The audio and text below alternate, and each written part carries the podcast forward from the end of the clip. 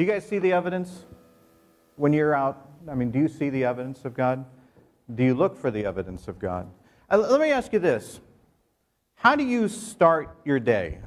Um, I know that th there's folks watching us online, and uh, but uh, and, and maybe if you want to even share that in the chat. But how do you how do you begin your day? The the alarm goes off in some cases, or in some cases you just wake up. You ever go to bed uh, with and wake up thinking uh, worse of yourself than you did the day before? Regrets? So you go into bed like a, that you've ever had a, a, a fight with your loved one or friends or done something wrong, and you wake up with that, that, that irritating uh, knowing that, that you messed up? I hope I'm not the only one. There have been times when I've woke up and I knew that I did something just stupid. And then you have that conversation. Uh, you know, like if you, I gotta be careful because Allison's actually running camera right over there. But there's times when you have with your, with your spouse or your loved one an argument. And yes, there are times when it's your fault. You say something dumb, looking right at you, Dennis. You say something dumb and you wake up the next morning and you know that that conversation is waiting for you. You know that just like being called into the principal's office, there is going to be that loved one of yours saying, let's talk about what you did last night. And you pray that you have that conversation. You, you fear it, you dread it, but you pray that that conversation is one that ends with some forgiveness and some reconciliation. A second chance. You know, there was a guy um, named Simon. We know him as Peter. And Peter woke up a morning like this, really feeling terrible about who he was. Peter was a knucklehead. Uh, and, and please don't think that I am causing any blasphemy by saying that disciples uh, oftentimes were knuckleheads, because they were. Uh, and the greatest thing about that is, is because sometimes we're knuckleheads, and that's the whole point, is that we can look at the disciples as they were real people, we're real people, they can be called by God, we can be called by God. So let's just set that record straight. Peter sometimes was a buffoon.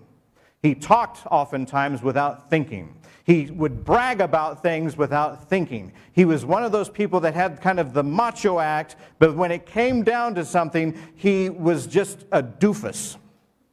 And that's what I love about Peter. You know, uh, Jesus called him Peter, which meant the rock. And sometimes that means he's going to uh, be a leader, but also it meant that he was just stubborn and bullheaded and had rocks in his head. Jesus had a sense of humor, thank God. Well, Peter woke up this morning feeling really, really run down. Because just, uh, just a few nights ago, the person that he had spent about three years following, the person that, that he, he, he did one of those proclamations, I will defend you to the stuff and things, and no one's going to be a better thing than I am, and all. And then they take him away, and what does Peter do? He runs. And someone asks him, hey, aren't you that guy that hung around Jesus? And Peter says, I have no idea what you're talking about. Imagine that. Imagine your loved one. Imagine your loved one is in pain and being taken away, and somebody says, aren't you? Aren't you with them? And before you can even think about it, you say, no. Boy, that would make you feel rotten, wouldn't it? And this knucklehead did it three times. Three times he had a chance to say that he was with Jesus. But he was too scared. And as Jesus got marched down to be hung on a cross, Peter was nowhere to be found. The man that showed such courage and bragged about all of his things, and nowhere to be found. And an Easter morning, Peter, with a couple of other disciples, are hiding. Their thought isn't, uh, what do we do now to spread Christianity? I know, I'll, Matthew says, I'll write a book. No, they were scared to death because they did not know what was going to happen. They thought they killed our leader, now they're going to come from, for us. Their thoughts were not about how do we spread love in this world. It was, their thought was the most self-centered thoughts you could think of. How do I protect myself? And they felt awful about that. But isn't that human? Peter wakes up Easter morning and all he can think about, just like that fight the night before, all you can think about is the dumb things that you said. And he is replaying those three things, those three times that somebody asked him. And he remembers that Jesus even told him that he was going to do it, and he denied that he was going to do it, and Jesus was right. Just like when you fight with your spouse, they're always right. And he's sitting there thinking, I don't like the person that I am. I don't like me. He judges himself by his actions, and he looks at himself, and he says, I do not like me. And suddenly that thought has taken away any thoughts of Easter morning type stuff, of forgiveness, of, of a new life, of new day, of second chances, of spreading love, because it is so clouded and so polluted by, I hate who I am. And then this person named Mary shows up, and she says, I was just down at the tomb, and it's empty, and Jesus is nowhere to be found. And Peter, being Peter, runs again, but this time he actually runs to the tomb with a friend, another disciple. Now the other disciple, when they get there, they stop at the tomb. He stops because their religion, it defiles the tomb and it defiles you if you were to step into an actual grave and, and, and be part of that. So he's looking into the tomb like this, but Peter, boneheaded Peter, not thinking Peter, just runs straight into the tomb, not caring about tradition or anything like that, and finds that the tomb is completely empty. Now what are you thinking? Wait a minute. He did say stuff about rising again, but we just thought he was drunk. He did say stuff about uh, having to give his life for us, but he just, well, I don't know, he's just, you know. But then there was that thing that I did. If he is alive, why is he even going to want to see me? I betrayed him. I was worse than Judas. Judas gave him over, but at least Judas was uh, brazen about it. At least he was honest about it. At least he, I mean, he came with them. I couldn't even be seen with them. And I did it three times. Three times. You know, in the morning when you have that fight at night, the last thing that you want to do is have that conversation the next day. Peter did not want to have that conversation. A couple days later, Peter is back fishing with his friends because that's all he knows how to do. Uh, he, he's a fisherman. He makes his living that way. It's an honest living. But his thoughts of being a the disciple or carrying the message further is the, first, is the last thing from his mind. It's just living day to day. Now it's just you wake up, you think about your agenda, you go to the, the work, you, you do what you're supposed to do, you plan the things, you go, you fish. And they were fishing. And they look over on the shore, and there's a guy having a barbecue in the morning. And he's grilling fish. They can smell the tartar sauce. Because fish without tartar sauce is disgusting.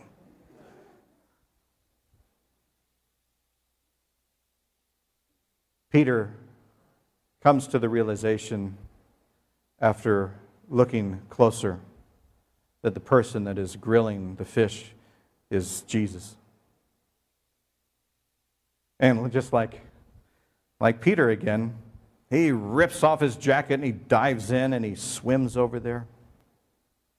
And before he knows it, they are all sitting around and having a, a meal together. Can you imagine that? We always think of Jesus walking around, you know, in the, in the movies just doing this, oh, you know, and just walking around and looking so sad and everything like that. Here's the guy who's just having a barbecue. He's inviting people over to a tailgate party. That's awesome, isn't it? I'll bet he had tunes playing too. Will's latest C D. But Peter is still in the back of his mind dreading. You know how you, you have that argument and then you're with people the next day and you kind of put on like you, everything's fine, but everyone else can just feel that tension. You know, you try to make, you, you look at them, but you don't want to look at them, and you just, you know you screwed up. You know you screwed up. And that's when Jesus calls Peter over. Jesus never lets you get away, get away with nothing. Uh, not without talking about it. He's one of those people that if it's, there's an elephant in the room, he's not even, he, he is going to acknowledge that elephant. And oftentimes that elephant is us. And he calls Peter over and he says, come over here.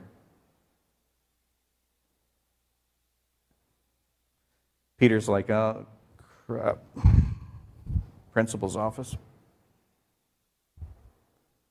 And Jesus says, hey, Peter,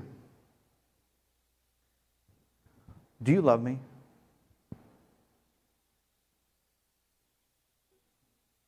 Peter says, yeah, I do. I do. Guilty, just feeling terrible, but he says, of course, I do. And Jesus says, feed my sheep.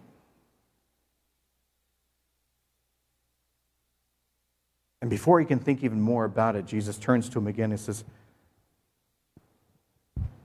Peter, do you love me? And Peter's like, yeah, you know I, you know I do. And he says, look after my lambs. And as Peter's thinking about this, Jesus looks at him a third time and says, Simon Peter, do you love me? And at this time, Simon Peter is hurt because he can feel that this is three times. He knows that he's being confronted. He knows that it is not the conversation that he was wanting to have, and he, he knows that he is not the person that he promised Jesus he would be.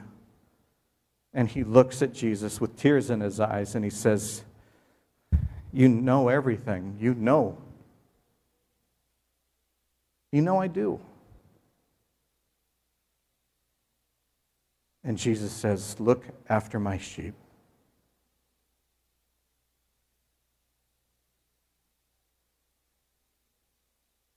There's many times that we wake up not liking the person that we are inside. There's many times that we, like, uh, we look up and we do not like the things that we've done in our lives, the things that have happened to us. But Christ gives us a new day. Every day is a new day. How do we start it? Because not only is Christ saying, do you love me? Christ is also saying, I love you. And not only is Christ saying, I love you, but Christ is saying, get to work. Take this forgiveness and this love and do something with it. This person that you see in the mirror that you do not like is a person that I not only love, but I need. It's easy for Jesus just to say, everyone is going to love everybody, that's it, bang, I'm just like the bewitched person, twinkle the nose and everything's fine. But he, for some reason, wants us to play a huge part in this.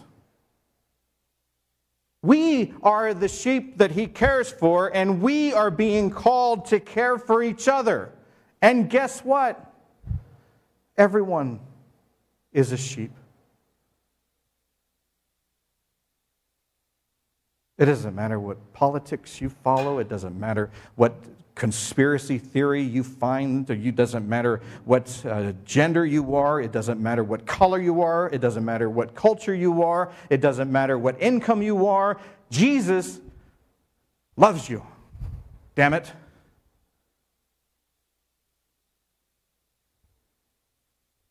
So why can't we love each other? It's a new day. Every day is a new day.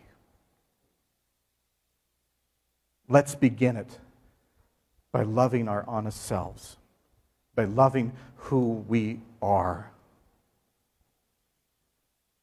And then let's reflect that to the rest of the world. Jesus is asking,